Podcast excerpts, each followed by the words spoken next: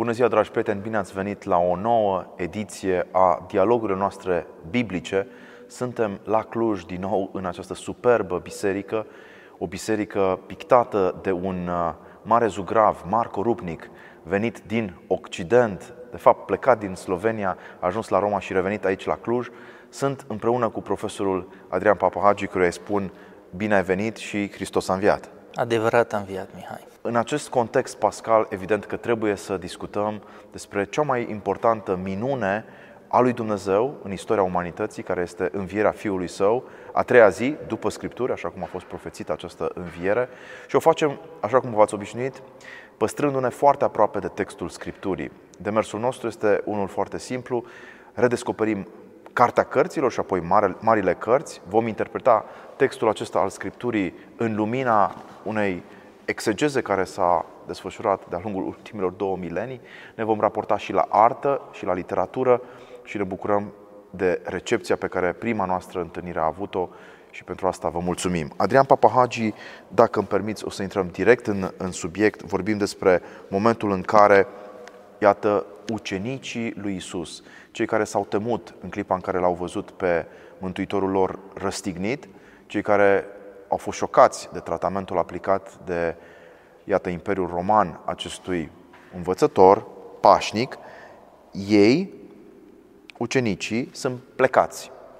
Sunt practic uh, risipiți și suntem deja în ziua cea din tâi a săptămânii, duminica, când, spune Matei, la capitolul 28, au venit Maria Magdalena și cealaltă Marie ca să vadă mormântul. Mormântul era gol și iată s-a făcut cu tremur mare că îngerul Domnului, îngerul apare și la naștere, iată și la înviere, coborând din cer și venind, a prăvălit piatra și ședea deasupra ei. Și înfățișarea lui, a îngerului, era ca fulgerul și îmbrăcămintea lui albă ca zăpada și de frica lui s-au cutremurat cei ce păzeau și s-au făcut ca morți. Iar îngerul, răspunzând, a zis femeilor, nu vă temeți, că știu că pe Iisus cel răstignit, răstignit îl căutați. Ne oprim aici, Adrian Papahagi, și apoi continuăm, dar rămânem până la versetul 5. Nu vă temeți, că știu că pe Iisus cel răstignit îl căutați. Cum comentezi această primă întâlnire între Îngerul Domnului și aceste femei? Aș începe cu începutul, cu primele cuvinte ale acestui text uh, biblic, și în stilul meu de filolog tipicar obișnuit cu close reading, nu? cu uh, cititul lent, fiindcă mereu spun filologia este arta de a citi încet. Astăzi citim în grabă, dar noi filologii încercăm să citim încet, cu atenție. Noi nu oferim fast food aici. Nu oferim fast food intelectual sau teologic, nici căi rapide către mântuire, nici rețete de viață. Noi încercăm să descifrăm textul Scripturii. Și am să revin așadar la primul verset din Matei 28. Matei 28 este ultimul capitol din Evanghelia după Matei. După ce a trecut sâmbăta, sâmbăta este sabatul evreiesc, este sărbătoarea în care uh, evreii uh, comemorează nu, uh, a șaptea zi a creației în care Dumnezeu s-a odihnit. Este o zi de odihnă și pentru oameni. Și duminica noastră, care pe vremea evreilor nu însemna nimic, era doar prima zi a săptămânii. Deci prima zi de muncă. Era prima zi de muncă, devine în noua lege, în noua ordine instaurată de Hristos, devine cu adevărat ziua Domnului, ziua în care Hristos a înviat. Deci este foarte important că Hristos instituie o nouă zi uh, în care creștinii celebrează, iată, învierea sa. După ce a trecut sâmbăta, când se lumina de ziua întâi, se lumina. Lumina este extrem de importantă, fiindcă Hristos însuși este lumina care nu a putut fi închisă în străfundul iadului, este lumina care nu a putut fi ținută sub obroc, este lumina care strălucește lumii, este lumina lină, este lumina lumii, este Helios Anatoles din... Uh, răsăritul cel de sus. Răsăritul cel de sus este soarele care nu poate fi oprit în mitologiile vechi, este lumina până la urmă și Ții minte că discutam în uh, interpretarea noastră la Geneză despre importanța luminii în, uh, la începutul creației. Prezența cuvântului și a luminii. Și după aia, în ziua cea din tâia săptămânii, Hristos instaurează o nouă eră. în primul rând, o nouă zi a săptămânii, dar este prima oră a primei zi, ă, a primei ordini, a primei epoci, nu, a unei noi epoci în care legea a fost plinită. Plinirea legii s-a făcut în ziua de sabat, în funcție de vechea lege. Da? Atunci Hristos, vineri, a fost răstignit, sâmbătă s-a verificat de sabat uh, ceea ce a fost profețit, iar în prima oră, când a ieșit soarele într-o nouă zi a unei noi epoci, Hristos se uh, învie. E crăpatul, să spun așa, al zorilor, este începutul unei noi ordini, foarte bine subliniat acest lucru, și e de fapt singura noutate, spunea Ioan Damaschin într-un comentariu, spunea, ok, ecleziastul era resemnat, nu? Deșertăciunea, deșertăciunilor, nimic nou sub soare și totuși este ceva. Învierea Domnului, spunea Ioan Damaschin, este cu adevărat noutatea radicală a lui Dumnezeu în această ordine creată. Mergem mai departe, pentru că apare îngerul și aici aș vrea să ne gândim, dacă vrei, și la paralela între uh, nașterea Domnului. Între buna vest- vestire, da? Pe de o parte, ok, buna vestire, nașterea care se produce cu, prin această întâlnire între îngeri și Maria și acum, iată, o altă Marie și o altă Marie prezentă la înviere în fața unui înger. Aș vrea să continui, în primul rând, să continu versetul, fiindcă e important că au venit la mormânt în primă instanță femeile. Maria Magdalena și cealaltă Marie, nu se spune care, de altfel în uh, celelalte evanghelii apar Maria Magdalena, Maria mama lui Iacov și Salomea, în cealaltă se spune doar ele, femeile, sau se spune Maria Magdalena și Ioana și Maria lui Iacov, deci uh, variază. Ce e important este că sunt femeile, aceleași femei care l-au însoțit pe Hristos pe ultimul său uh, drum, drum înainte, au stat la cruce Uh, până când el a spus săvârșitul sa, da? și uh, în timp ce ucenicii fugeau și se lepădau de el însuși Petru, uh, femeile rămăseseră acolo și tot ele au cea mai mare râvnă și vin la prima oră, la ora dimineții. Lucrul ăsta e foarte important. Dar mai e cea foarte important. De ce femeile?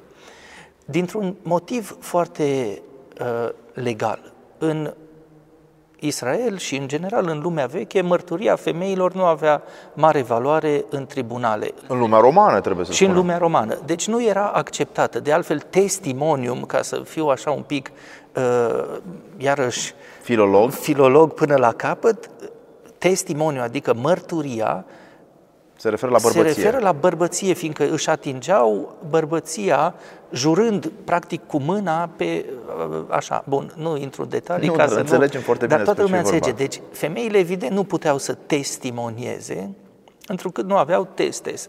Uh, lucrul ăsta e foarte important, fiindcă, iată, despre Hristos nu dau mărturie cei mai credibili dintre bărbați sau oameni extrem de uh, de respectabili, Nicodim, Iosif din Arimatea, care erau oameni respectabili, ci femeile care sunt necredibile. Și tocmai de aceea mărturia este cu atât mai credibilă, fiindcă dacă ucenicii ar fi vrut să inventeze că Hristos a înviat, deși ei doar îl furaseră, cum au susținut uh, iudeii și cum uh, au, au răspândit vestea în cetate, atunci dacă, dacă ucenicii ar fi furat trupul lui Isus și ar fi, și ar fi inventat această chestie, ar fi adus ca martori, nu niște bărbați credibili. Ori faptul că despre învierea lui Hristos mărturisesc niște femei care nu sunt credibile. Veriga slabă, am putea spune. Veriga slabă arată tocmai veridicitatea aceasta. Sexul frumos, dar veriga slabă.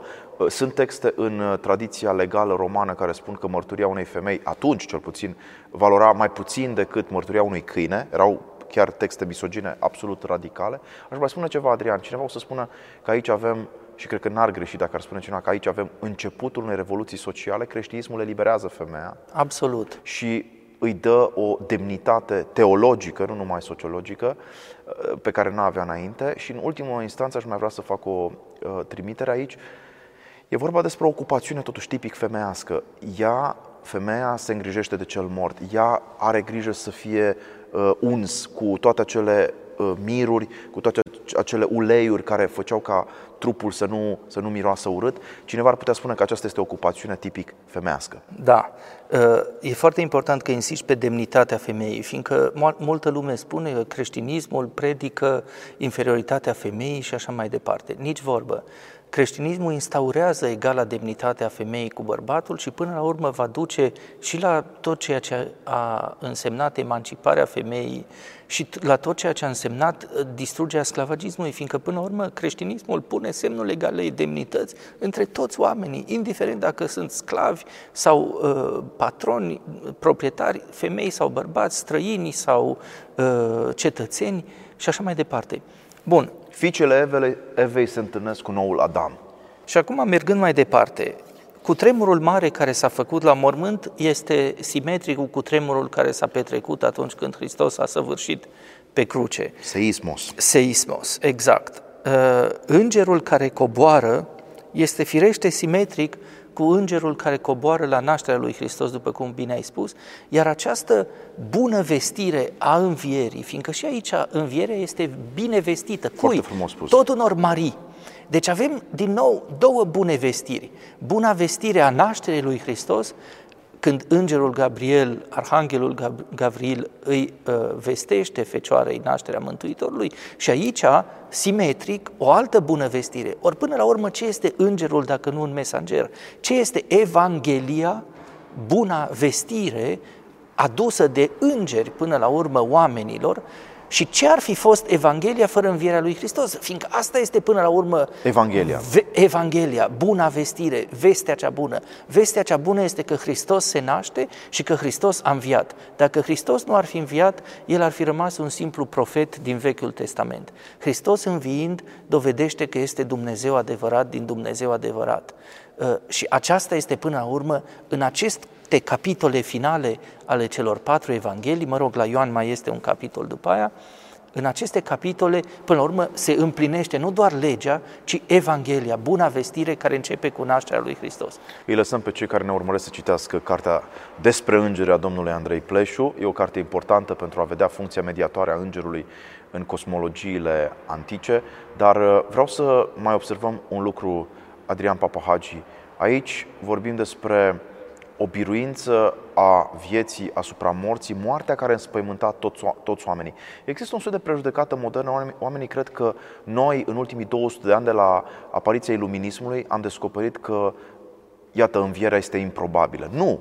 Pentru toți evrei, pentru toți grecii, pentru toți romanii, învierea era la fel de implauzibilă ca și pentru un om de rând astăzi, puțină lume se putea aștepta la un asemenea eveniment. E foarte important să spunem că aceste cadre perceptive ale anticilor sunt identice cu cele ale noastre. Nu erau mai tâmpiți decât noi, da. nu erau mai puțin inițiați în știință decât noi, lucrurile astea fundamentale erau cunoscute. Și cu toate astea, iată, proclamația este iminentă. Te rog să mergem mai departe, uh, vorbim puțin și despre o secundă. cromatica hainelor îngerești, vreau să te rog. Da, n-aș insista foarte mult, fiindcă o să pierdem timp cu asta. Da, îngerii apar și în Vechiul Testament, adesea în albi.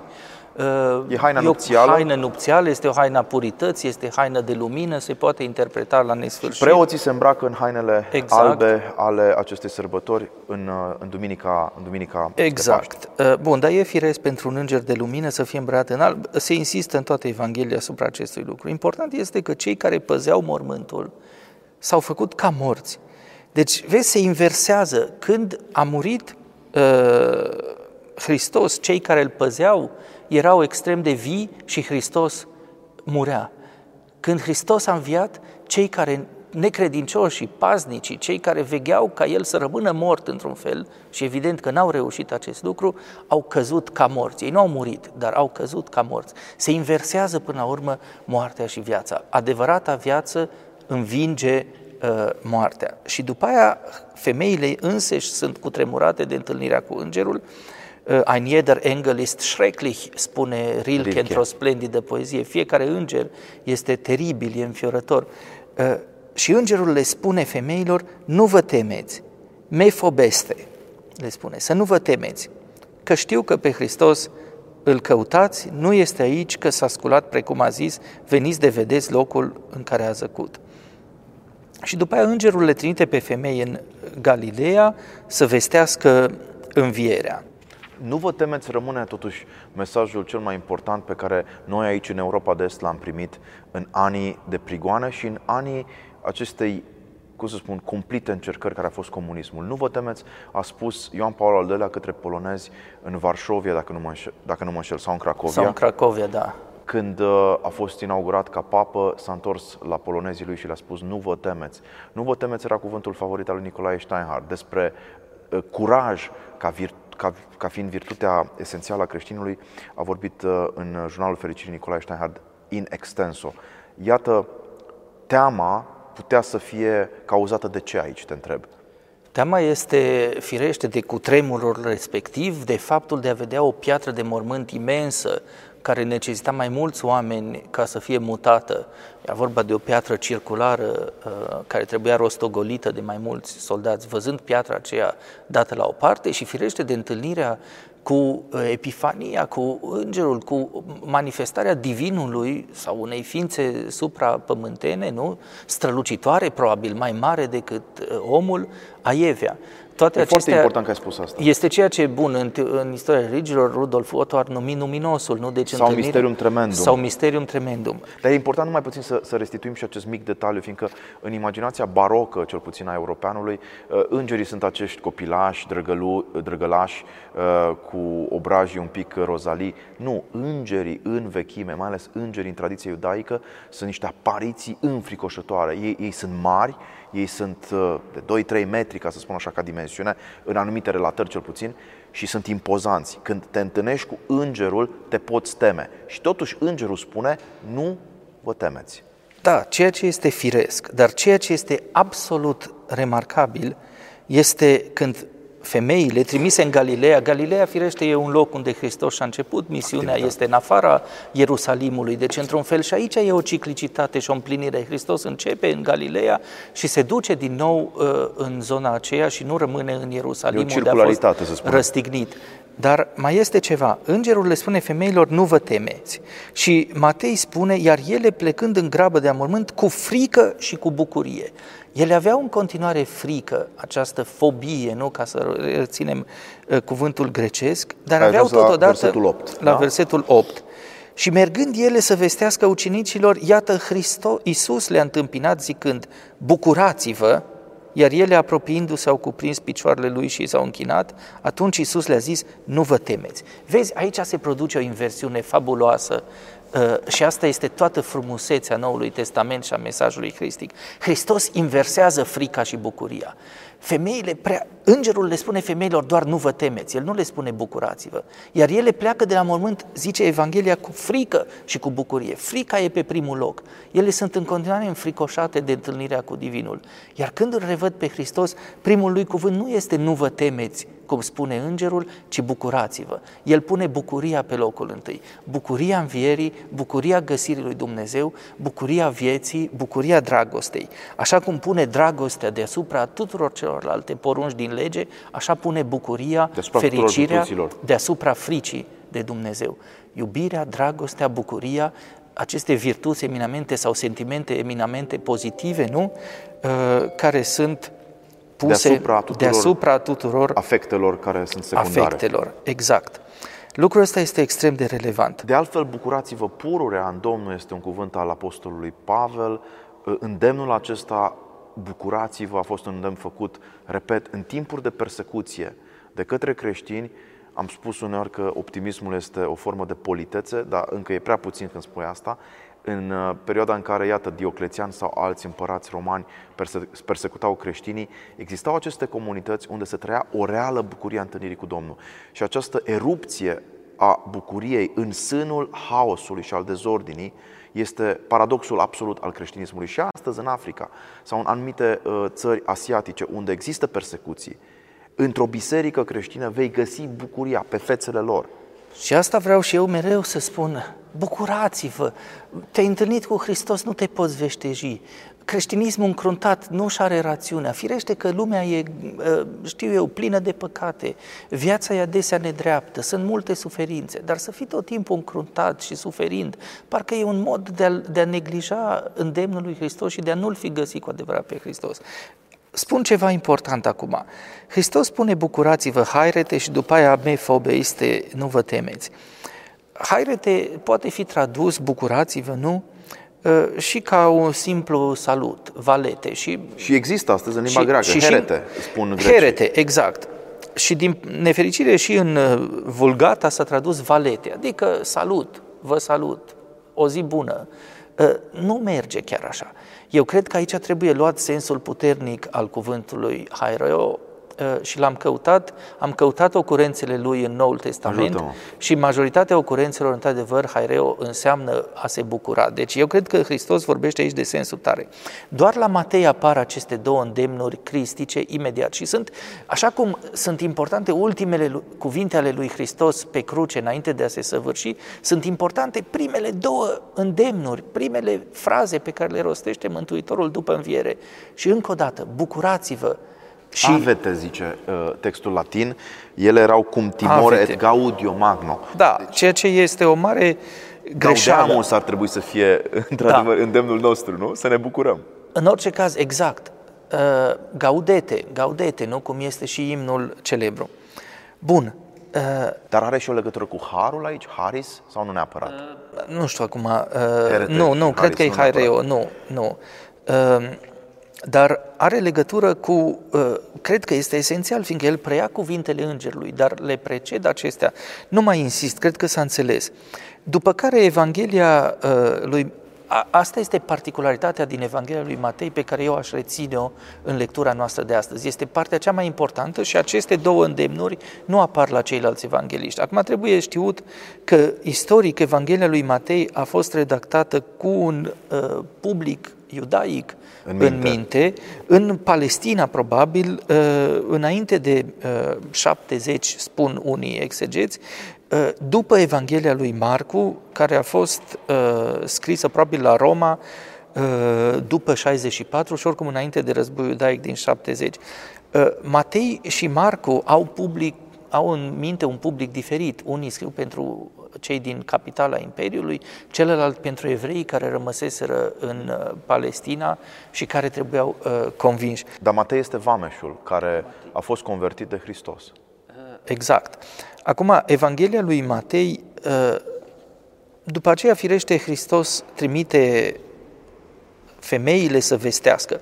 Vezi, femeile devin un soi de apostoli ai apostolilor. Exact. Apostolii erau totuși temători. Apostolii erau temători. Și aici iarăși este ceva extraordinar. Bărbații au dat bir cu fugiții, cum se spune în popor. Dar gândește-te, Petru. Petru era cel mai curajos într-un fel. Petru, cel care a Verhovnicul. scos sabia, era un bărbat adevărat, era un luptător Petru. A scos sabia și a tăiat urechea uh, soldatului care încerca să-l aresteze pe Hristos, nu? După care, de trei ori s-a lepădat de el în noaptea aceea uh, teribilă a arestării Mântuitorului. Și totuși, și totuși, fiindcă Hristos aici schimbă toate paradigmele și totul este la nesfârșit repus în cauză. Nimic în creștinism nu este așa o chestie Previzibil. previzibil și calm și liniar. Omul acesta care s-a lepădat de trei ori de Hristos, Pe piatra pe, lui. pe piatra e- lui, pe el se construiește biserica. Femeile acestea care au toate păcatele, să nu uităm, din Maria Magdalena Hristos scosese șapte duhuri necurate, șapte demoni. Sunt și șapte păcate cu care Exact, luptă. așa interpretează Grigorie cel Mare în homiliile, în omiliile la Evanghelii. Uh, Sunt șapte păcate Mai ales dacă capitale. trăiești în București, știi că sunt șapte păcate capitale cu care te întâlnești în fiecare zi. Da, în capitală toate păcatele evident devin capitale. Dar ceea ce vreau să spun Te rog să mă ierți. aici, ca să nu trivializăm, Este că femeile care aveau de altfel o viață îndoielnică înainte de a-L întâlni pe Hristos au fost recuperate și au devenit și ele uh, o platformă nu? pentru această misiune. Acum eu aș vrea să vorbesc un pic despre Maria Magdalena, rog. deși probabil ar fi potrivit să ne referim la Evanghelia după Ioan când vorbim despre Magdalena și vom reveni poate când Aș vrea să discutăm revenim, da. uh, despre Ioan. Dar Maria Magdalena, în primul rând că a fost confundată într-o tradiție medievală cu femeia prostituată, cu femeia desfrânată, nu este aceeași, nu trebuie confundată, niciunde nu apare în Evanghelie că Maria Magdalena, în schimb era o femeie posedată de șapte Duhuri. duhuri. Uh, Putem interpreta cum vrem asta în termenii psihiatriei moderne, dar în orice caz era o femeie tulburată. Uh, Ea devine apostolul apostolilor, fiindcă ea este trimisă să-L vestească pe Hristos celorlalți apostoli, care, după cum vom vedea la Marcu, nu cred. Și vom reveni, fiindcă Marcu, ce aduce Marcu în plus față de Matei? Deși Matei probabil urmă, urmează Evanghelia, textul Evangheliei după Marcu, sunt astfel de interpretări, ce aduce în plus Marcu este că uh, apostolii nu cred.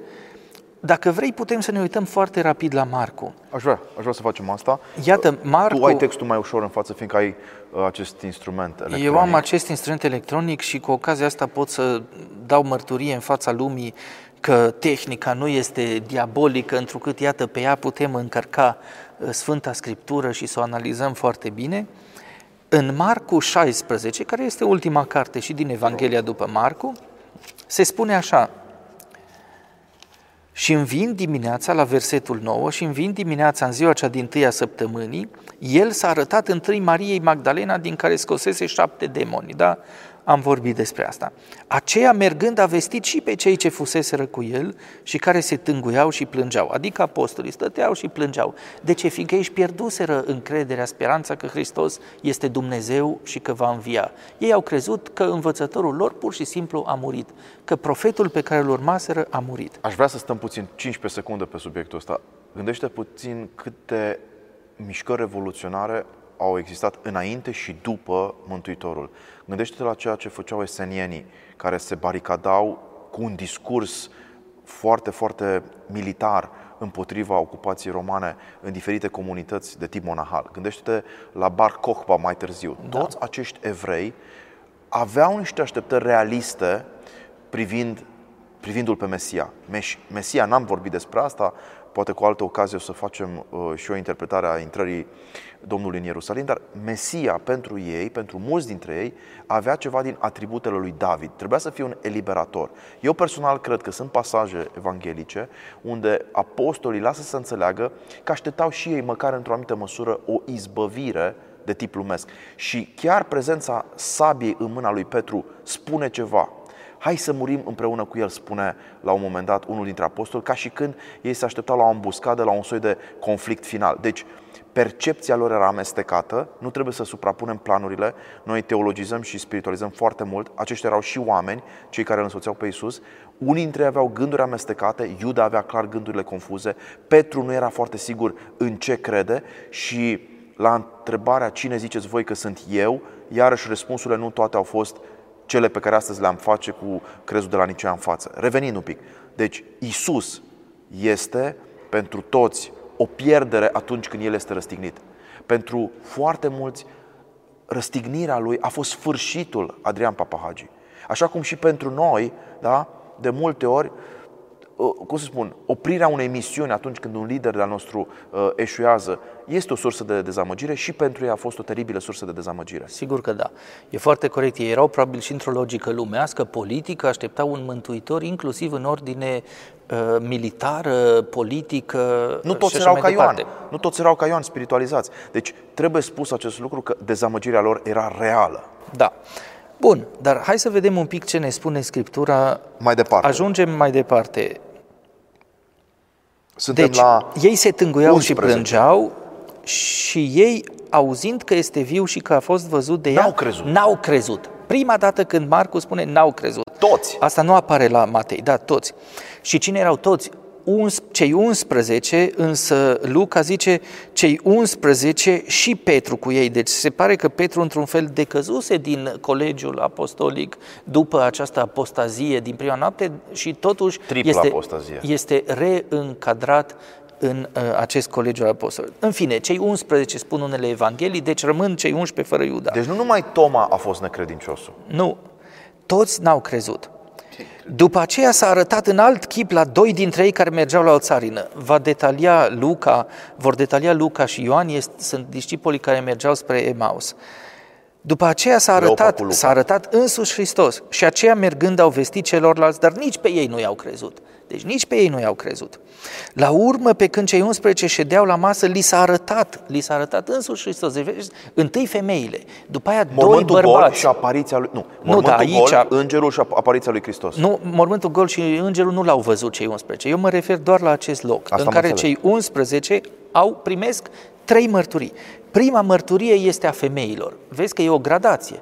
Prima mărturie a femeilor nu le cred. A doua este al ucenicilor care în drum spre Emaus l-au văzut pe însuși Mântuitorul. Femeile nu îl văzuseră și ele, dar erau mai puțin credibile după cum spusesem. După aia ucenicii spre Emaus vin și nici pe ei nu i-au crezut. A treia este însuși Hristos care apare și vezi din nou numărul 3, treimea, nu? Și a mustrat. Și pentru necredință urmă, și împietrirea inimilor. Sclerocardia, boala lor. La urmă, pe când cei 11 ședeau la masă, li s-a arătat și a mostrat pentru necredința și împietrirea inimilor, căci n-au crezut pe cei ce-l văzuse înviat. Și le-a zis, mergeți în toată lumea și propovăduiți Evanghelia la toată făptura. Cel ce va crede se va boteza și se va boteza se va mântui, iar cel ce nu va crede se va osândi.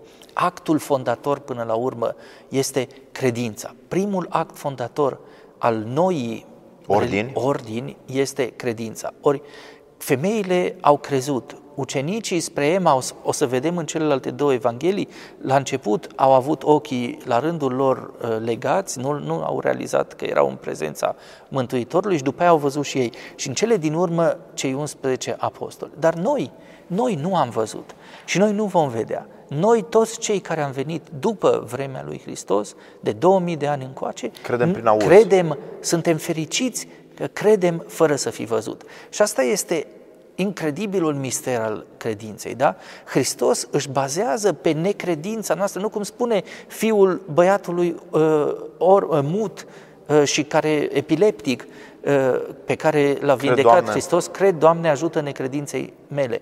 Oricare dintre noi avem îndoieli, avem momente de necredință, vrem să atingem, am vrea și noi un miracol, un mister.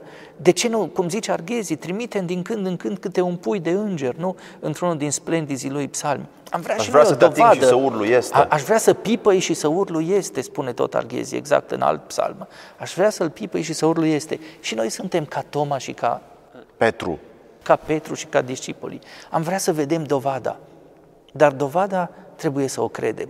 De aici încolo, noi suntem fii ai credinței, dar și ai bucuriei și ai lipsei de frică și ai iubirii, cum vom vedea mai încolo. Lasă-mă să fac un comentariu de tip modern la această problematică a credinței. Noi punem credința și rațiunea adesea în opoziție, pentru că am uitat că principalul organ de cunoaștere al lui Dumnezeu, cel puțin în vechea tradiție biblică, este inima. Vezi tu că spune textul și vreau să te uiți dacă ai cumva o referință greacă. Încă o dată, nu știu cum spune, în greacă cred că este sclerocardia, împietrirea inimilor ce anume te face să nu crezi? O împietrire a inimii. Ce este inima? Este organul de cunoaștere a lui Dumnezeu. Nu mintea discursivă, nu rațiunea noastră calculatorie, nu abordarea analitică rece cu care noi ne-am obișnuit în modernitate și pe care o cultivăm în școli, în facultăți și e bine că o facem pentru a ajunge să cucerim eventual încă un câmp al cunoașterii, ci inima. Cine avea o inimă caldă și bună? Femeia de lângă Isus. Fie Maria Magdalena, fie Maria din Betania, fie mama lui Maria. Femeile, dragă Adrian Papahagi, sunt primele care primesc această veste de la înger, pentru că ei aveau, ele aveau o inimă încă vie.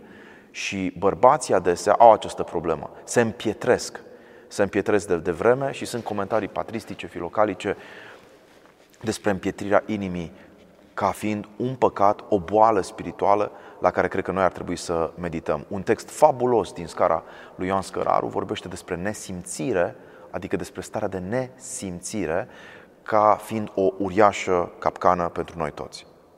Da, sclerocardia e textul grecesc, în vulgata se spune duriția cordis, da, împietrirea inimilor, într-adevăr. Inima și mintea te-aș provoca. Cum vezi, cu ce credem noi? Fiindcă noi vrem să raționalizăm, nu? Distinția aceasta între inimă și minte e firește uneori pur lexicală și așa mai departe. Suflet, inimă, minte, în Ecleziast se spune că înțeleptul își are inima în dreapta, adică nu e inima care îl animă, nu? că de la anima e animarea uh, omului, ci este o altă inimă, o inimă a simțirii duhovnicești, o inimă care este aceeași timp rațională și pasională, este o inimă care uh, se vorbește despre rațiunile inimii, uh, Pascal. În Pascal și uh, în Dante și, în fine, Victorini și așa mai departe. Deci, inima are rațiunile ei pe care creierul nu le înțelege, nu? Uh, Ei bine, Dar tu simți că modernitatea a pariat prea mult pe rațiunea discursivă și analitică? modernitatea a făcut ceea ce tradiția nu a făcut. A separat aceste două uh, capacități ale inimii, capacitatea de a simți și capacitatea de a raționa. Fiindcă atunci când noi îl căutăm pe Dumnezeu, noi ne folosim și rațiunea, noi ne folosim mintea, dar ne folosim în același timp și credința care stă altundeva și sufletul care Simțirea rezidă. duhovnicească, ai folosit un cuvânt foarte important. Simțirea asta duhovnicească este ceea ce eu cred că noi am pierdut astăzi. E o sensibilitate, de aia a fi nesimțit sau nesimțitor e un păcat. Trebuie să revenim la această cultivare a inimii și când vom redescoperi locul inimii, cum spunea Vasile Voiculescu, când vom înțelege sensibilitatea duhovnicească a femeilor mironosițe, vom fi mai aproape și noi de misterul învierii. Dar fiindcă am ajuns aici, Mihai, și trebuie să avansăm rog. totuși în discuția noastră, care, iată, uh, nu, nu trebuie să abuzăm nici de răbdarea celor care eventual ne vor privi, aș vrea să merg mai departe urmărind Evanghelia lui Marcu, care este cea mai scurtă, cea mai factuală, cea mai uh, și, și lingvistic, cea mai simplă și Relatare. să văd cea mai simplă relatare și după aia vom vedea ce aduc în plus uh, Evanghelia lui Luca și a lui Iar Ioan. cel ce nu va crede se va osândi. Spune la uh, 16. Te rog tu să continui de la 17. Deci reiau, cel ce va crede și se va boteza, se va mântui. Cel ce nu va crede, se va osândi. Iar celor ce vor crede le vor urma aceste semne. În numele meu demon vor izgoni, în limbi nori vor grăi. Șerpi vor lua în mână și chiar ceva dătător de moarte de vorbea nu-i va vătăma, peste cei bolnavi își vor pune mâinile și se vor face sănătoși. Deci Domnul Iisus, după ce a vorbit cu ei, s-a înălțat la cer și a șezut de-a dreapta lui Dumnezeu. Iar ei plecând au propovăduit pretutindeni și Domnul lucra cu ei și întărea cuvântul prin semnele care urmau. Amin. Superb. Este de Absolut o, superb. de o brevitate, de o concizie uh, absolută. Au existat continuări uh, ale Evangheliei după Marco care se simțea că se oprește prea brusc, dar eu cred că esența este spusă aici.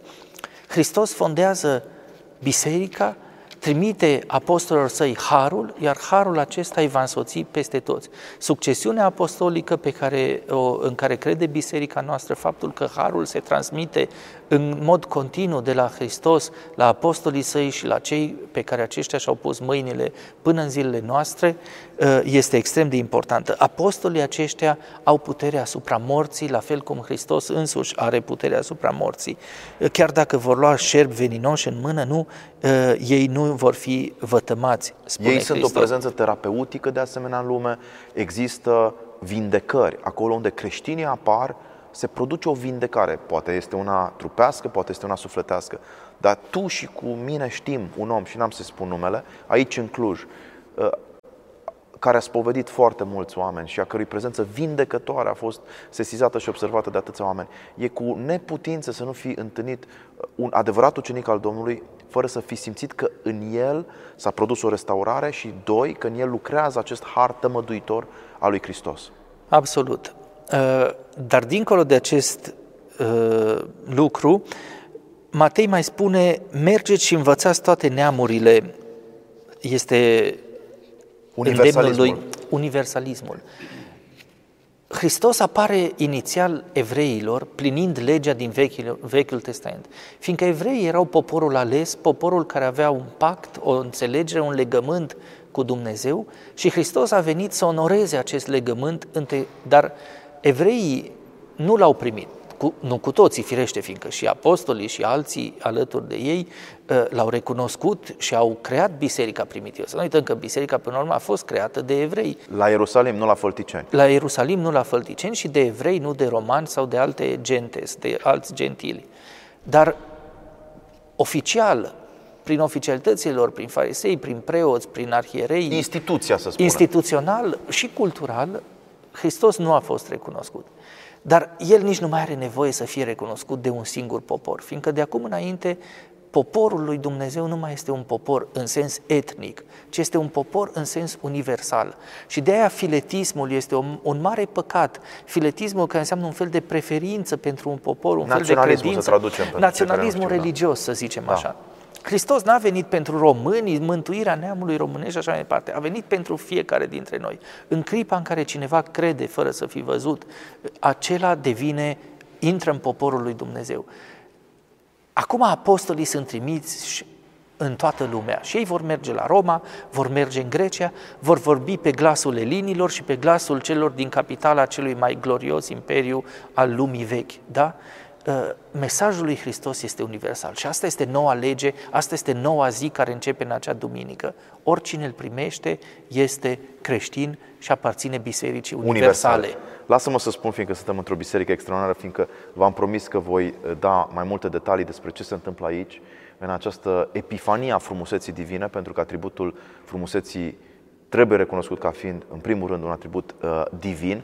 Vedeți aici, pe de o parte, un iconostas realizat de un pictor român, Silviu Ravițan, cu această temă a crucii, un om care a trăit și în uh, Occident și în America și care a avut și o relație specială cu Donald Trump, nu te așteptai să spun asta. Pe de o parte, da, i-a vândut și niște uh, obiecte de artă, iar aici avem, și poate că prietenii noștri de la camere o să vă arate, minunații noștri video. Mozaicul Avem splendid. un mozaic realizat de Marco Rupnik. Marco Rupnik, născut în, repet, Slovenia, catolic. Un loc, un loc care a fost evangelizat de Chiril și Metodiu, sau oricum de ucenicii lui Chiril și Metodiu, care erau greci plecați din Tesalonic, ajunși în Moravia, care au tradus pentru slavi Evanghelia, după aceea ucenicii au făcut și alte traduceri, și care, repet, greci influențează o parte din Occidentul de astăzi european. Acest, acest prieten al lui Ioan Paul al II-lea a venit în România și pentru că a vrut să arate unitatea credinței creștine în Europa, a făcut cadou la propriu aceste frește superbe. Deci ce vreau să spun că noi aici, chiar în timp ce vorbim, celebrăm această universalitate a creștinismului și mi se pare formidabil, Adrian. Și aș vrea să spun ceva, dragă Mihai, fiindcă uh, în zilele din urmă s-a întâmplat un teribil uh, accident, uh, să sperăm absolut accidental și nu voit la Paris, unde tot acoperișul și probabil și alte elemente din splendida catedrală Notre-Dame din Paris au uh, ars. Și am scris un mesaj emoționat, mai ales că am, am trăit mult timp în Franța, am intrat de multe ori în acea... Uh, da. Am intrat de multe ori în acea catedrală, am trecut de nenumărate ori prin spatele și prin fața ei. Uh, și am primit mesaje de ură de la frați ortodoxi care îmi spuneau acolo nu mai există harul, ă, ă, catolicii sunt niște apostați, sunt niște eretici, sunt niște schismatici așa mai departe. Lucrurile acestea mă ofensează enorm, fiindcă în primul rând ele arată o imensă suficiență și o atitudine incredibil de necreștinească. Unul la mână. Cine suntem noi să-i decidem lui Dumnezeu unde își trimite Duhul. Sfântul Său Duh și ce împărtășanie este valabilă și care nu este.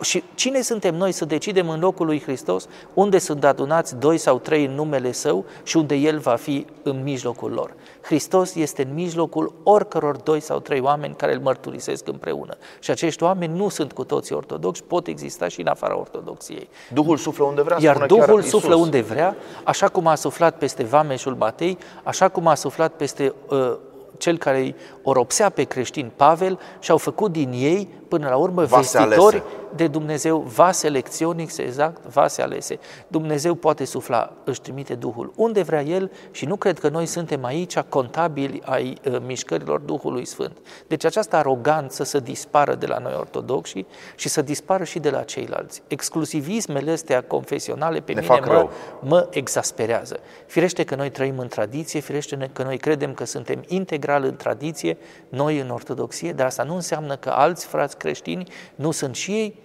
părtași, părtași ai Harului lui Dumnezeu, că Duhul Sfânt nu uh, suflă și asupra lor, că Hristos nu este și în mijlocul lor atunci când îi invocă și la fel și ei pot să ne reproșeze nouă unele lucruri.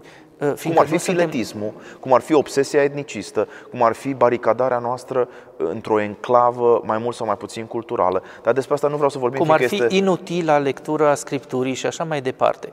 Deci sunt multe lucruri și așa că aș vrea ca noi să ne preocupăm fiecare de propria lui mântuire și de binele pe care îl poate face în lume, nu să-i contabilizăm lui Dumnezeu uh, unde trimite Sfântul Duh sau lui Hristos unde are voie să fie sau nu prezent în mijlocul celor care mărturisesc. Adrian Papahagi, vreau să mai spun ceva și ne întoarcem la text. Frumusețea cred, a dialogului nostru, care, repet, s-a bucurat de un succes mult peste așteptările mele, cel puțin. Și mai mult decât merita, firește.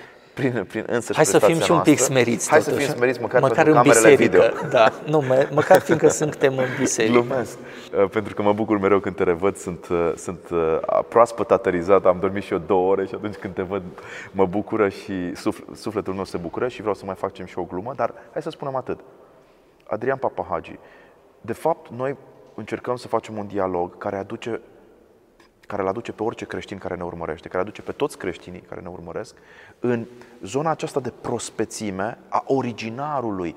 Creștinismul a avut un început istoric și tu ai tocmai citit momentul acesta al lansării proiectului universal al uh, Bisericii lui Dumnezeu. Păi dacă ne urmăresc ortodoxi, catolici, protestanți, evanghelici, înseamnă că toți ne regăsim în această, în această referință perpetuă la uh, textul biblic. E o frumusețe pe care n-ar trebui să o pierdem. Prospețimea acestui text este uh, absolut uluitoare și trebuie recuperată și te invit să mergem mai departe ca să Absolut. acoperim tot textul. Practic, Deci suntem am ajuns la sfârșitul narațiunii în varianta ei minimală la Marcu și la Matei. Mergem la Luca sau la Ioan? Domnul Isus, aș vrea aș încheia doar cu înălțarea. Te rog. Domnul Isus, după ce a vorbit cu ei, s-a înălțat la cer și a așezut de-a dreapta Tatălui, de dreapta lui Dumnezeu, mă rog, spune Evanghelia. Deci nu e destul că Hristos a înviat, ca un, cum a înviat și Lazar. Dar Lazar nu s-a suit la cerul să stea de-a dreapta Tatălui, Sigur. fiindcă Lazar nu este Fiul lui Dumnezeu. Uh, Deci Hristos împlinește integral profeția, nu împlinește doar legea, nu împlinește doar datoria lui de muritor către moarte, murind ca om, și datoria lui divină de a învia pentru a uh, aduce mesajul lui Dumnezeu și a, și a împlini legea. El face încă ceva. După ce învie și îi trimite pe apostoli în lume, se înalță și șade de-a dreapta Tatălui. El este Dumnezeu adevărat din Dumnezeu adevărat. Fiul se înalță și Duhul apoi se pogoară. Și Duhul se pogoară. Duhul rămâne mângâietorul, El rămâne cu noi aici pe pământ. Și este cu noi aici. Fiindcă Hristos se înalță și lucrul ăsta este foarte important și atunci vom merge acum la Evanghelia după Ioan, capitolul 20, fiindcă acolo apare un episod peste care celelalte evanghelii trec. De ce? Și asta arată veridicitatea lor. Nu toate repetă mimetic aceeași istorie, adică cu alte cuvinte n-au o istorie oficială și toți o copiază. Fiecare are alt decupaj, fiindcă unul n-a stat să se gândească ce a făcut Magdalena după ce a văzut mormântul gol și trece direct la esență, la învierea lui Hristos. Alții însă arată și întâlnirea Magdalenei cu Hristos. Și acesta este Ioan, discipolul cel iubit, ucenicul cel iubit al Domnului, care și el a stat lângă cruce până în uh, ultimul moment.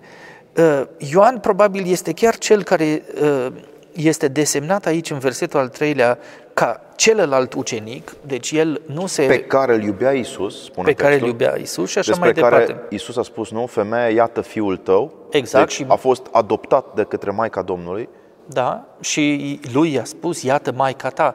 și își pleca de asemenea capul pe, uh, i- pe pieptul, pe inima lui Isus și Origen are o frumoasă interpretare, practic avea cea mai intimă relație cu inima Domnului, putem spune Da. și asta. Da, el, Magdalena și uh, Fecioara Maria sunt practic cei mai apropiați de Hristos în acest uh, moment esențial al petrecerii și al învierii. Ioan, Ioan. Și iată ce spune Ioan. El spune că a venit Magdalena în prima zi a săptămânii, toți spun același lucru, dis de dimineață, iarăși vedeți râvna și de altfel cum s-a făcut lumină și așa mai departe. A văzut piatra și ea i-a vestit pe Simon Petru și pe celălalt ucenic pe care îl uh, iubea Isus și a spus, au luat pe Domnul din mormânt, ea nu știe ce se întâmplă și nu știm unde l-au pus. Petru și cu Ioan fug la mormânt, e foarte interesantă fuga asta, graba, râvna. Petru, cel care se lepădase, fuge, dar Petru era mai bătrân și probabil mai solid decât Ioan și ajunge mai târziu. Ioan are râvna mai mare, dar e și mai tânăr, e frumos și lucrul ăsta. exact, e foarte uman. Și când intră, văd giulgiurile puse jos. Lucrul ăsta este iar ex- extrem de important, fiindcă dacă Hristos ar fi fost furat, cum spun detractorii săi, cine s-ar mai fi obosit să lase giurgiurile acolo? L-ar fi luat rapid și ar fi plecat. Ar fi șters orice urmă. Ar fi șters orice. Ori giurgiurile erau desfășurate, deci Hristos a ieșit din veșmântul lui funerar în care era învelit, nu, din giurgiuri, giurgiurile au puse deoparte și, uh, și uh, uh, și, și ăsta este un nou argument de veridicitate, pe lângă mărturia femeilor, în mod paradoxal, vezi, fiindcă ele fiind necredibile, devin cu atât mai credibile uh, și devine credibil că istoria nu a fost inventată, ce este veridică, la fel acest episod al Giurgior. Eu o să spun ceva, nu știu cine a fost uh, la Torino recent, dar eu cred în mărturia inclusiv a Giurgiului de la Torino, așa cum m-am bucurat foarte mult să aflu că spinii, spinii uh, de pe coroana Mântuitorului au fost salvați acum câteva zile la Notre-Dame. Personal înclin să cred și în aceste vestigii, să spun așa, să cred în orice caz în uh, plauzibilitatea uh, mărturiei lor. Mergem mai departe, fiindcă apare și Mahrama la un moment dat, dacă te uiți. Da, dar nu asta este important. Aș vrea să sar acum ca să nu uh, pierdem mult timp. Maria Magdalena are întâlnirea sa cu Hristos. Este la versetul 13. Și, Hristos, și Ă, ea își întoarce clipul, versetul 14, scuze, ea se întors cu fața și l-a văzut pe Hristos, pe Iisus stând, dar nu știa că este Iisus. Zisa ei Iisus, femeie, de ce plângi? Pe cine cauți? Hmm. Pe cine cauți la mormântul gol? În tot evul mediu erau drame, uh, teodrame din acestea mici piese jucate pe scările catedralelor sau chiar în interior care se numeau Quem Queritis, pe cine căutați. Și se pare că teatrul medieval s-a născut de altfel în marginea liturgiei asta, Sigur. ca să, uh, așa, să, să aducem un mic element cultural. Ea crede că e grădinarul, adică un simplu grădinar în acea grădină, nu-L recunoaște pe Hristos. E interesant cum foarte mulți nu-L recunosc, fiindcă ei se așteaptă să-L vadă pe omul pe care l-a văzut. Ori Hristos este cel înviat, El este cel ieșit din morți. Ea crede că e grădinarul. Și a zis, Doamne, dacă Tu l-ai luat, spune-mi unde l-ai pus și eu îl voi ridica. Iisus i-a zis, Maria. Și când i-a zis pe nume, numele acesta, numirea, privirea lui Hristos a făcut-o să-L recunoască. Întorcându-se aceasta i-a zis în evreiește, Rabuni. Rabunii. Rabunii nu este doar rabi, este învățătorul meu, deci, învățătorul ei personal, Isus e al meu, cum cântăm și noi la Prohod, nu? Deci, Isus devine personal, are o relație personală, este un Dumnezeu personal, nu este un învățător rece, oficial, ci este uh, maestrul absolut. E important acest mi, care arată frumos. și, și afecțiune, nu? Este acel uh, un fel de, de, de posesiv uh, sau de dativ etic, de posesiv, nu? Care arată că ea l-a interiorizat deja pe Hristos. Învățătorul meu, Rabuni, Rabuni, iar Hristos îi spune atunci ceva foarte interesant și care a dat naștere la foarte multe opere de artă pe care le vom adăuga în acest film, uh, Uh, și uh, pe care mi-aș permite Te să rog. le comentez un pic. Isus îi zice, nu te atinge de mine, căci încă nu m-am suit la tatăl meu. Nu te atinge de mine. Acum, în, noi avem traducerea aceasta în Biblia ortodoxă, nu te atinge de mine, care preia practic într-un fel vulgata nolime tangere. Da. Nu vrea să mă atingi. Tangere, atinge. Dar greaca spune un pic mai mult. Memu haptu, spune greaca. Nu Memu mă apuca, haptu. Sau? Nu mă apuca. Hap Haptul poate să fie a atinge, dar și a apuca. Iar me, acest me, care nu este u, uc, nu este negația obiectivă, este o negație subiectivă. Deci e bine aici traducerea latinească, nu vrea să mă atingi, nici măcar nu te gândi să mă atingi, nu încerca, nu dori să mă atingi. De ce îi spune Hristos așa cea Magdalenei? De ce nu o lasă să îl atingă? Căci nu m-am suit încă la Tatăl. Pot fi multe interpretări.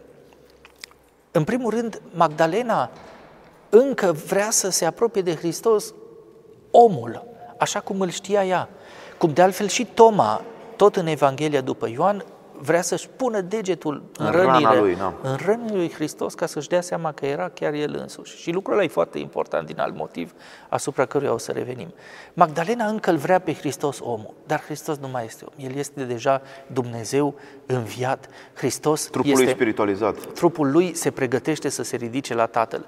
Și este un îndemn către toți creștinii. Nu vă legați de materie, de prezența fizică, Uitați-vă la cele duhovnicești, la cele spirituale, la cele veșnice. Vedeți cu ochii credinței. Căutați-l pe Dumnezeu, nu omul uh, Isus. Asta îi spune el. Și există două tablouri splendide pe care vreau să le analizez foarte puțin în timp ce spectatorii noștri le pot admira pe ecran. Ele au fost făcute amândouă la începutul secolului al XVI-lea, unul de Tizian și celălalt de Correggio, doi splendizi uh, pictori italieni. La Tizian, în tabloul din 1514, vedem exact ideea în care Magdalena se prinde de uh, giulgiul lui Hristos și încearcă să-l apuce, să-l țină alături de ea, să-l mențină în continuare pe pământ în viața aceasta. Și Hristos se trage, corpul lui schițează o mișcare. O eschivă. O eschivă, nu mă atinge. Și în spate vedem un copac pe care splendid l-a pictat Tizian, eschivându-se și el. Natura deja urmează uh, mișcarea, mișcarea Domnului. Domnului. Așa cum la moartea lui Hristos, natura întreagă, catapeteasma cerului s-a Participă. cutremurat, natura, fiindcă Dumnezeu este până la urmă tot cosmosul. În clipa în care Dumnezeu moare, toată făptura, toată natura, toată ființa este zguduită.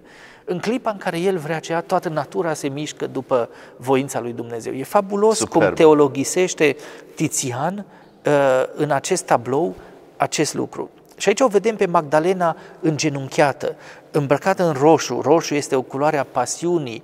Uh, Magdalena probabil îl privește pe Hristos ca o ucenică, într-un fel îndrăgostită și de Mântuitorul fizic, nu? Uh, Făcând acest transfer Prezența emoțional. consolatoare, să spunem, a unui, a unui Da, învățător. sigur, nu intrăm în nu. speculații Dan stupide Brown. de tip Dan Brown.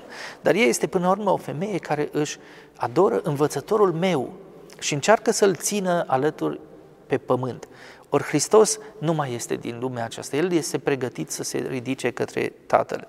În tabloul lui Correggio, uh, Hristos face altceva. Magdalena este tot îngenunchiată pe pământ. Hristos stă în picioare în ambele.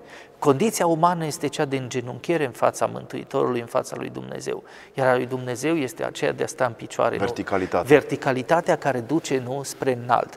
Dar în tabloul lui Correggio, mâinile Mântuitorului schițează o diagonală perfectă. O mână îi arată Magdalenei să rămână acolo unde este, să nu-l atingă. Și cealaltă arată cu un deget înspre cer.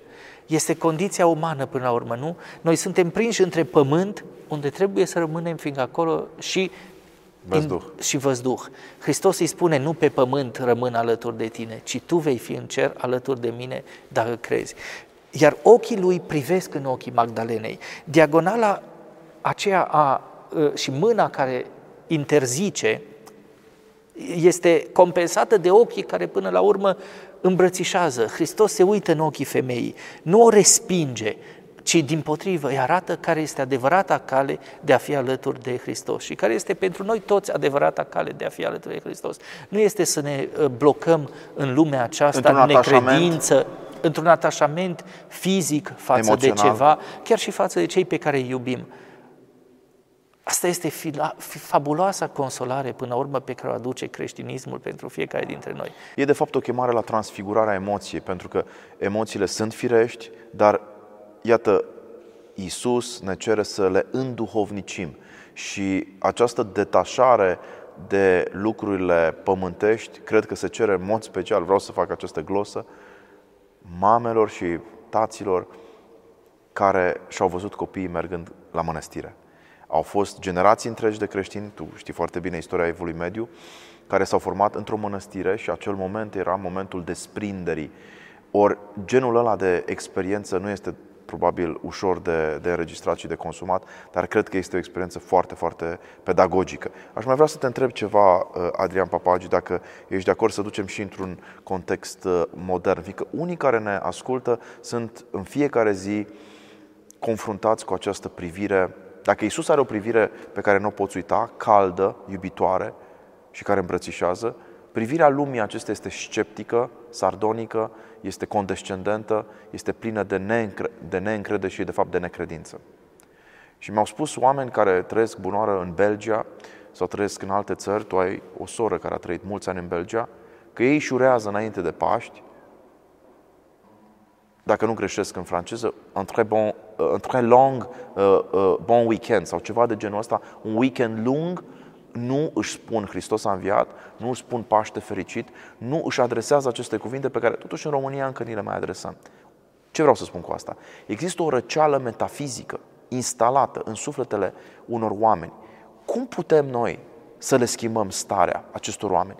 Pentru că acest, acest ateism are origini, vorbim despre Europa, vorbim despre uh, textele care s-au scris în secolul XIX și dacă îmi dai voie, îți reamintesc, Dostoevski, care a făcut o radiografie a ateismului proaspăt ajuns în Rusia, în cercurile literare din Petersburg, în uh, mijlocul secolului XIX, în contextul în care Marx scria faimosul manifest, în contextul în care Feuerbach spunea că, până la urmă, religia este doar un exercițiu al imaginației, el depistează, și aici vreau să te confrunt cu acest text, depistează obrăznicia, nonșalanța și cinismul unor intelectuali care, deși înconjurați de o mare de credință pravoslavnică, deci ortodoxă, își permiteau să sfideze uh, aceste evidențe evanghelice. Și iată ce spune Kirilov.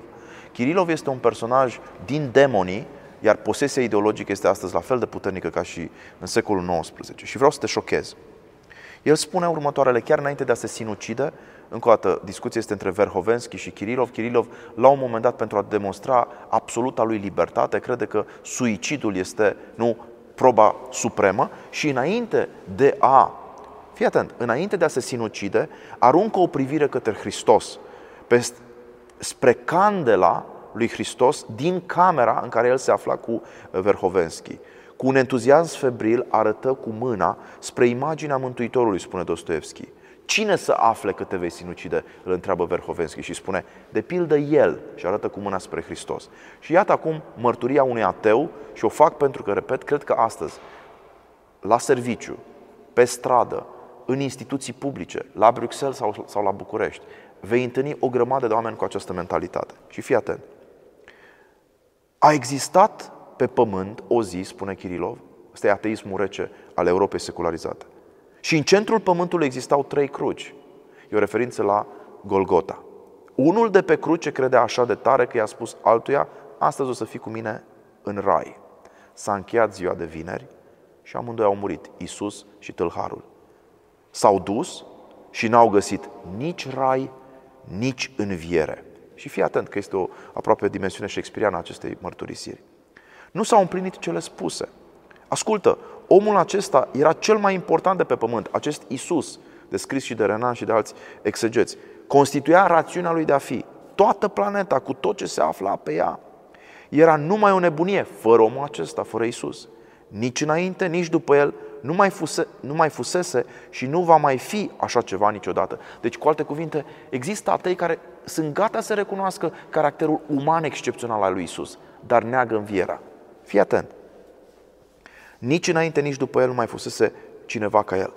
Tocmai aceasta este și minunea, că nu a mai fost și nu, mai va, și nu va mai fi niciodată, iar dacă e așa, dacă legile naturii nu s-au îndurat, nici măcar de asta, nici de minunea lui nu s-au îndurat și l-au făcut să trăiască în mijlocul minciunii, cu alte cuvinte, pentru Kirilov, repet, nu a înviat Isus și natura l-a bătut pe Dumnezeu, atunci, prin urmare, spune el, toată planeta este o minciună și se ține pe minciună și pe o ironie stupidă. Imaginea, cred că e din Shakespeare. Cu alte cuvinte, dacă Hristos n-a înviat, viața noastră se învârte une, în jurul unei vanități supreme. Ce părere ai? Absolut. Dostoevski, de altfel, în Demonii arată absurditatea Uh, dusă până la extrem a ispitei uh, și nihiliste, cum arătase de altfel uh, și în crimă și pedeapsă, nu? Crima sau sinuciderea ca ultimă negare a vieții până la urmă, ca ultim resort al nihilismului în fața absurdității vieții, fiindcă o viață fără dincolo, fără înviere, fără viață veșnică, este o absurditate. Ă, și condiția modernă, până la urmă, nu face și în teatru decât să ă, pună în scenă această absurditate. La Beckett, Godot nu vine niciodată, nu există niciun Dumnezeu, îl așteaptă Așteptându-l pe degeaba. Godot, nihil. La Ionesco totul este o repetiție absurdă la nesfârșit a cruzimii, barbariei și stupidității umane, fără nicio ieșire din acest ciclu infernal al absurdului, nu? Și așa mai departe la uh, Tom Stoppard sau la Harold Pinter la sau așa Ionesco. mai departe. Și la, de Ionesco tocmai am vorbit. Deci, uh, la oamenii aceștia, la mari scriitori ai absurdului, condiția umană fără Dumnezeu nu poate fi decât absurdă. Ea nu poate fi decât nevrotică, sinuciderea sau crima în sine își pierd orice încărcătură morală și în același timp ele sunt un strigăt de disperare al omului fără Dumnezeu, un strigăt fiindcă nu există de fapt ateism adevărat. Asta observ și la, la Cioran de pildă. Cioran se tot luptă cu Dumnezeu, spune că lui nu i-a fost dată credința, se ia la trântă, dar el se ia la trântă cu ceva în care, care ar vrea să creadă. Dacă nu ți-ar păsa de Dumnezeu, uh, pur și simplu n-ai discutat despre asta. Ori oamenii aceștia atei sunt chinuiți până la urmă de necredința lor. Ei, necredința apare și aici în Evanghelii, dar e, Dar e destul, depășită. Dar e depășită și asta este lecția. Pune mâna dacă vrei. Uh, Ascultă ce au zis oamenii ăștia. Crede. Ce te costă să crezi? Este și pariul fabulos al lui Pascal. Blaise Pascal, nu? Care spune în termeni raționaliști, până la urmă, deși el este firește și un mistic în mare măsură. Dar și el un spune- matematician. Și un matematician, un matematician mistic, fabulos. Și Dumnezeu e matematician mistic, nu? Până la urmă. Absolut. Ce poate fi mai perfect decât... uh, Geometria de la și Notre până la urmă, Dame. da, nu, dar geometria noastră, sufletească, biologică, fabulosul mod al, în care se naște viața din noi și modul în care noi concepem viața prin spiritualitate. Este fabulos. Am să crezi că toate astea vin din niște uh, bucățele de metal care nu se știe cum au prins viață după o explozie stupidă care s-a întâmplat la uh, un moment dat, de ce nu altcândva, e destul de trist. Dar în fine, revin. Deci toată această necredință dostoevskiană pe care o au Verhovenski, pe care o au uh, Ivan Karamazov și ceilalți care încearcă să raționalizeze nesfârșit și care conduce la ateism, este de fapt până la urmă tot o luptă cu Dumnezeu, este o luptă cu credință. Să nu uităm că Ivan are și viziunea de- diavolului la final. Deci, până la urmă, ate- ateismul, în cel puțin relatarea dostoevskiană, nu te vindecă de posesie. Obsesiile și patologiile sunt marca unei opțiuni existențiale de tip ateu. Și demonii rămân. Demonii rămân printre intelectualii aceștia progresiști și revoluționari care vor să schimbe lumea prin ce? Printr-un fel de terorism, așa cum se întâmplă și astăzi printr-un terorism mai soft, mai intelectual și cum se întâmpla în Europa în anii 50, 60, 70, 80 prin terorism roșu, nu cu brigazile roșii sau rote armei facțiuni și cum s-a întâmplat până la urmă prin oroarea bolșevică pe care, iată, vizionar Dostoevski a anticipat-o și care a cuprins poporul său pravoslavnic într-un demonism, până la urmă, colectivist și nihilist totodată, ateu, furibund, dar ca- până la urmă ateismul care devine militant este anticreștinism. Nu este o indiferență față de Dumnezeu, ci este o ură față de Hristos. Și asta am înțeles tot mai mult și din expunerea mea publică în România și ai înțeles și tu am înțeles amândoi. Cei care se luptă cu noi nu se luptă cu noi, se luptă cu Hristos, cu învierea, se luptă cu mesajul de credință și de speranță și de bucurie și lucrul ăsta este extrem de trist. Dar am divagat mult Am de la divagat Evanghelie. mult de la Evanghelia, dar totuși vreau să mergem și pe aceste semnificații largi, fiindcă după o iarnă de 100 de ani în istoria est-europeană, după această iarnă lungă a comunismului, iată-ne, uite, suntem la schimbarea la față, într-o biserică care n-a existat acum 100 de ani, Adrian Papagi. În, în- în fața unui iconostas absolut superb care reflectă lumina lui Dumnezeu, lumina inclusiv pascală. Iată-ne vorbind despre Evanghelie și este un dar ne, nemaipomenit și aș vrea să celebrăm împreună darul acesta al timpului care ni s-a dat. Ni s-a dat acest timp de răgaz, Adrian Papagi. În România avem răgazul să vorbim despre aceste lucruri, poate mai mult decât alți universitari care, sigur, din generația noastră au plecat în Occident și nu au această libertate și nici răgaz de a comenta uh, textul sacru. Pentru că acolo probabil s-au robotizat sau s-au înre- înregimentat într-o altă logică, de tip carierist sau nu știu. Lasă-mă să comentez aceste replici, fiindcă ele mă ating personal. Fiecare dintre noi, atunci când a ales revenirea în țară, a știut că renunță la o carieră superioară din punct de vedere științific în Și Occident. material. Și materială, mo, din ce în ce mai puțin, fiindcă nici acolo să fii profesor în Anglia nu este o situație de mare bogăție la cât de scumpă e așa țară sau la Paris. Dar în fine, Și nici aici nu mai este chiar pauperitatea extremă. Dar nu despre asta vreau să vorbesc. Aici, în România, ai sensul și capacitatea de a vorbi unui public de concetățeni, de oameni care rezonează cu tine, de a aduce nu numai un pic de știință într-un mediu de 100-200 de savanți care se frecventează între ei la diverse conferințe și colocvii și volume colective și reviste și așa mai și departe. Și vanități până la urmă. Și vanități și rivalități și concurență. Nu rămâi în mediul ăla de irelevanță până la urmă. Dacă aș fi trăit la Paris astăzi și mă ocupam exclusiv de literatură medievală, eram relevant pentru o mână de oameni din uh, 70 de universități majore ale lumii și cu asta basta. Uh, aici poți fi relevant pentru, iată, 250.000 de oameni care se uită la o înregistrare, pentru mii de oameni care te urmăresc altundeva și nu ești relevant pentru tine, ești relevant pentru mesajul lui Hristos, pentru idealul culturii înalte, pentru idealul civilizației creștine, pentru idealul de civilizație și de credință al poporului tău român, uh, drept credincios, ortodox, dar și de alte confesiuni, români, dar și de alte naționalități. Cred că avem o relevanță sporită aici și nu regret nicio clipă faptul că sunt intelectual în România, nu-mi place ideea de intelectual public, e o idee stângistă, da. sartriană și așa mai departe. Nu suntem publici, suntem privați, suntem persoane, dar ne manifestăm în cetate și lucrul acesta sper să fie util și sper să nu smintim oamenii, ci să le aducem un pic de uh, edificare sau măcar un pic de, de, de lumină uh, prin, prin ceea ce spune. Mai avem un pasaj și nu vreau să încheiem fără să mergem spre Cleopa, spre Emaus, dacă vrei, fiindcă e vorba de situl teologic uh, al interpretării, e vorba despre cum anume prin împărtășirea de Hristos poți să ajungi la sensul adevărat al Scripturii. Foarte important. Te las pe tine însă să mergi mai departe, fiindcă am vorbit și eu destul de mult în ultima uh, intervenție și să ne spui cum citești tu această întâlnire cu străinul până la urmă. Și aici ar fi bine să mergem Luca, și te la rog să Luca, precizezi. în Evanghelia după Luca 24, de la uh, versetele uh, în fine, am să, am să ajung doar la momentul esențial. Hristos se arată uh, unor discipoli, doi, uh, care mergeau spre Emaus. Uh, unul este cu siguranță Cleopa, celălalt uh, variază, dar nu contează. Unii spun că ar fi Luca. Unii spun că ar fi Luca însuși, exact. Se arată discipol pe drumul spre Emaus. Emaus ce este?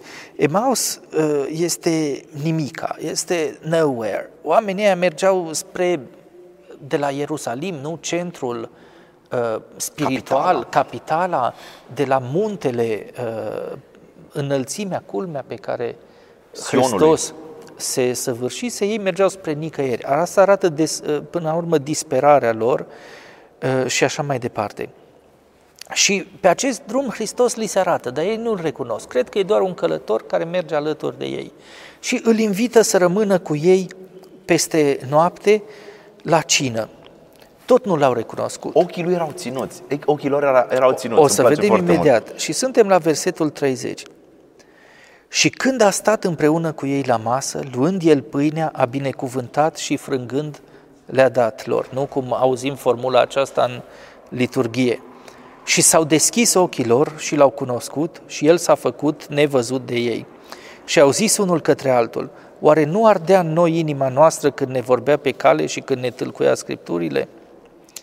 Deci în momentul acela au istorisit și după aia ei pleacă și uh, spune versetul 35 și ei au istorisit cele petrecute pe cale și cum a fost cunoscut de ei la frângerea pâinii. Deci Hristos, ceea ce face la Emaus, este iarăși un gest simetric cu cina cea de taină.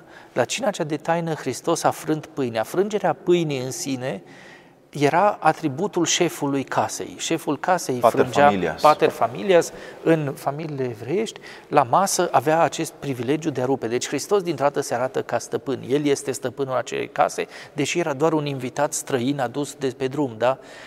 Uh, își asumă funcția de arhiereu până la urmă. Frângerea pâinii firește este simbolică pentru frângerea propriului său trup, așa cum prevestise la cina cea de taină și iată, încă o dată plinește și acel lucru. Fiindcă nimic din ceea ce a zis Hristos nu este gratuit sau întâmplător. Toate până la urmă sunt împlinite. Frânge pâinea și le dă să mănânce și în clipa aceea este practic prima euharistie celebrată de Hristos însuși, însuși după înviere. Hristos arhiereu, Hristos Imaginea preot. din epistola către evrei. Fabulos. El administrează prima Euharistie. El în persoană, în trup înviat și se în, dă pe sine. Se dă pe sine în pâine, în trup simbolic. Și în clipa aceea, așa cum sperăm să ni se întâmple și nouă în Euharistie și cum probabil eu simt că prima dată când m-am împărtășit după o spovedanie adevărată și după ce am simțit fizic prezența Harului, într-adevăr parcă inima s-a despietrit și ochii s-au deschis. Și, și sper că Din fiecare nou inima. creștin inima, ochii, mintea, Totul. vorba, toate lucrurile astea sunt importante, dar nu avem poate noi acum timp să insistăm pe toate cuvintele cheie, cum am face într-un seminar teologic. Dar mai e ceva, dacă îmi dai voie. E vorba de faptul că acești oameni asistaseră la un eveniment istoric. E vorba de hermeneutică aici. Cum înțelegi lucrurile care ți se întâmplă? Drag Adrian, noi trăim în mijlocul unor evenimente, uneori, iată, cataclismice. Eu când am văzut imaginile, odată, n-am să vulgarizez 9-11, cele din America de acum 15 ani, dar astea de la uh, Notre Dame m-au, m-au, m-au șocat. Și uneori stai și te întreb, am eu acces la semnificația teologică a celor întâmplate? Și răspunsul este că semnificația deplină se descoperă în comuniunea cu Dumnezeu. După ce tu l-ai pe Dumnezeu înăuntrul tău, vei putea să înțelegi și lucrurile care s-au întâmplat istoric, bunoară, la Ierusalim. Acești oameni nu știau că Isus, Nazarineanul, care era proroc puternic în faptă și, cu, și în cuvânt, va învia. Nu aveau, înțeleseseră ceva, dar nu aveau sensul complet. Asta vreau să spun. Doar Isus Hristos, care este Logosul întrupat, adică sensul absolut al istoriei, îți restituie ție coerența unei experiențe fragmentare a istoriei. Nu știu dacă sunt prea Absolut, filozof. nu, nu ești, bun, firește că ești filozof, fiindcă asta este, până la urmă, meseria ta și prea filozof nu se poate, asta înseamnă doar că ești un bun filozof, dacă ești prea filozof. Nu, ceea ce spui este extrem de corect. Vezi, eu am scris după ce a ars uh, Notre-Dame, jucându-mă un pic cu aluzii pe care nu știu dacă nefrancofonii le-au prins, dar spune trebuie să odată. le explic. Am scris eu, a Notre-Dame a brûlé une forêt de symboles. La Notre-Dame a ars o pădure de simboluri. Acum, ă, acoperișul Notre-Dame, care era făcut din copaci, care la vremea aia, în 1160, erau seculari sau 1200, nu? Copaci care erau seculari, multiseculari atunci, deci probabil Probabil avea o mie de ani vechime. au acum, ar fi avut o mie de ani, uh, stejari întregi, acea, a- acele structuri de lemn se numeau pădurea, așa le spuneau francezii glumeți, pădurea. Iar forêt de symbol este un, uh, o sintagmă folosită de Baudelaire în, uh, în Corespondance, un poem de-al lui. Dar vezi, într-adevăr, când au ars acei copaci, n-au ars doar niște structuri de lemn inerte, ci au ars un simbol, o pădure întreagă de simboluri. Orice lucru este un simbol, orice în viața asta este un simbol. Suferința unui om, uh, ridicarea sau prăbușirea unei biserici, un accident, un eveniment istoric, corupția umană, o, o întâlnire cu un om remarcabil. Toate te interpelează. Dragostea, o bucurie, nașterea primului copil, moartea, moartea unui părinte. Totul este până la urmă simbolic, totul te duce mai departe, totul semnifică dincolo de evenimentul efectiv, dincolo de uh, simplul fapt istoric sau fizic sau biologic sau așa. Cei care rămân blocați în materie și nu văd simbolic, au o lume extrem de tristă. Eu nu am să condamn pe nimeni, fiecare cum îl ajută Dumnezeu și propria lui imaginație, dar să vezi lumea redusă la stradă, beton, asfalt, mașină, pâine, mâncare, Plastic. plastic, bani, e de o tristețe nesfârșită. Să nu poți să te duci dincolo, să iei pădurea de simboluri, să nu vezi că la Notre-Dame s-a întâmplat ceva esențial pentru civilizația creștină Și care va marca și care va marca toată generația noastră. va marca generația noastră și care poate să însemne și o trezire creștină a multor oameni care au apostaziat în Franța, această țară care era numită fica cea întâi născută a bisericii, fiindcă Galia a fost printre primele teritorii. Marsilia, să nu uh, uităm. Marsilia și așa mai departe, uh, trecute, incorpore la creștinism. Ei, uh, lucrurile acestea sunt semnificative. Ori ceea ce ne arată, dar e mai mult decât atâta, fiindcă aici nu este doar a crede în Hristos. Aici se și instituționalizează Euharistia și Biserica.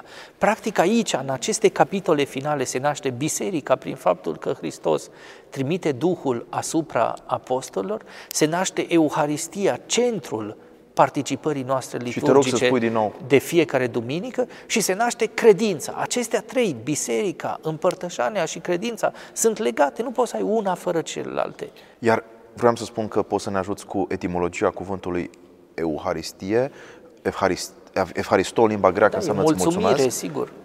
E o mulțumire firească pentru marea veste ce bună care ni s-a dat. Când ți se dă vestea învierii, a triumfului vieții asupra morții, când ți se spune Emanuel, Dumnezeu este cu noi, când ți se spune herete, bucură-te, când ți se spune că îngerul a fost cu femeile acelea, când toată acest, acest nor de mărturii se, ad, se adună la oaltă într-o Evanghelie pe care astăzi o putem citi chiar și în limba română, Păi n-ai cum să nu fii recunoscător. Gratitudinea, asta vreau să, să spun, gratitudinea, recunoștința în aceste zile, nu a fi morocănos, nu a fi supărat, nici măcar a te tângui de propriile păcate. Spunea Ioan Gură de Aur în faimoasa lui omilie din noaptea Paștelui acesteia pe care l-am trăit împreună, iată și în 2019, spunea nimeni să nu se tânguiască de păcate. Că masa este plină, e masa euharistică la care suntem chemați cu toții și noaptea de Paști să dea Dumnezeu cât mai mulți români și cât mai mulți creștini să se împărtășească, fiindcă nu e o mai mare uh, bucurie decât să ai această experiență a intimității cu El, dar El este și Cel care ne ceartă, pentru că spune, și vreau să, să, să dau acest verset, o nepricepuților și zăbavnici cu inima. Vezi tu, zăbavnici cu inima, iarăși mi-ar trebui textul grecesc. O fi iarăși sclerocardia. Inima este mereu, este mereu locul de întâlnire cu Dumnezeu. Zăbavnici cu inima, ca să credeți toate câte au spus prorocii. Nu trebuia oare ca Hristos să pătimească? Vezi, unii și-ar fi dorit ca pătimirea aceasta să n-aibă loc. Unii și-ar fi dorit ca înfruntarea morții la 33 de ani să poată fi suspendată. Și Isus spune, retro satana, uh, uh, uh, pleacă de la mine uh, satanul sau ispită, da? ispită. Deci a fost nevoie de pătimire ca învierea să, să fie darul suprem al lui Dumnezeu. Câteva Absolut. gânduri de final aș vrea uh, din partea ta. Dacă dorești însă să mai atingi un, uh, un verset sau altul, te rog. Nu, eu cred că putem încheia discuția noastră pentru a nici nu abuza prea mult de răbdarea celor care eventual ne vor uh, urmări. Cred că cele importante s-au spus. În acest capitol final, până la urmă, este adevărata Evanghelie, este adevărata Uh, vestire, bună vestire a învierii lui Hristos. Este plinirea legii și depășirea ei. Este fondarea unei biserici care nu se mai adresează și unei legături cu Dumnezeu, care nu se mai adresează unei seminții anume, ci universului, întregii umanități, prezente și viitoare, fiindcă mesajul este deschis spre universalitate. Este fondarea până la urmă a bisericii prin trimiterea Duhului Sfânt asupra discipolului Hristos și să sperăm și asupra noastră tuturor celor care uh, căutăm harul Domnului. Este fondarea Euharistiei și până la urmă a esenței liturgiei pe care o să vârșim și la care participăm în fiecare duminică în bisericile noastre și în alte zile firește, este îndemnul către creștini de a se bucura și a de a nu se teme. Este punerea bucuriei și a dragostei și a iubirii și a fericirii despre care a scris atât de frumos Steinhardt pe primul loc înaintea fricii și a îndoielii și a necredinței. Este locul amenajat și necredinței, fiindcă discipolii care nu cred, nu cred, nu cred de trei ori, uh, colegiul celor 11 în Evanghelia după Marcu, cei pe drum spre Emaus, cu ochii și inimile uh, închise înspre adevăr. Maria Magdalena însăși, care la început îl confundă pe Hristos cu grânarul. Toți, toți practic, au un prim moment. Toma necredinciosul, Petru, care totuși fuge la mormânt, dar nu ajunge atât de repede ca Ioan. Poate cu excepția Mariei, mama și a lui Ioan. Care nu sunt menționați Maria, Fecioara Maria aici. Uh, cu excepția lor, sau nu, nu știm. Toți au fost disperați, cu toții s-au îndoit, cu toții n-au văzut, cu toții. Unii au crezut că Hristos a fost un simplu proroc, vezi cum apare acolo, nu Mântuitorul și pe toți i-a surprins învierea aceasta, această veste bună a faptului că Hristos era într-adevăr cine spusese, Dumnezeu adevărat, că El s-a ridicat la dreapta Tatălui, că Duhul Său mângâietorul este alături de noi, că a instituit Biserica și Euharistia prin care va fi mereu nu doar alături de noi, nu doar în mijlocul nostru, ci în noi și noi în El. Și asta este fabulosul mesaj al Evangheliei. E și o împlinire a unei rugăciuni ca tot să fie una, suntem una în Hristos, suntem una în Biserică. Îi mulțumesc lui Adrian Papahagi pentru aceste superbe cuvinte, pentru această, până la urmă, exegeză absolut remarcabilă, adâncă și cu referințe la marile texte ale culturii și opere, iată, artistice, picturile Europei nu trebuie scuitate.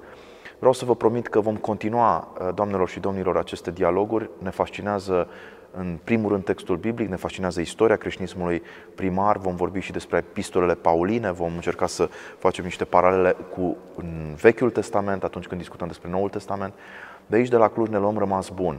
Paștele este într-adevăr marea trecere uh, dinspre sclavie către libertate, este marea trecere dinspre moarte către viață. Pe această piatră a mormântului gol se construiește întreaga credință a noastră. Vă mulțumim foarte mult, Hristos a înviat! Adevărat a înviat. Mulțumesc mult!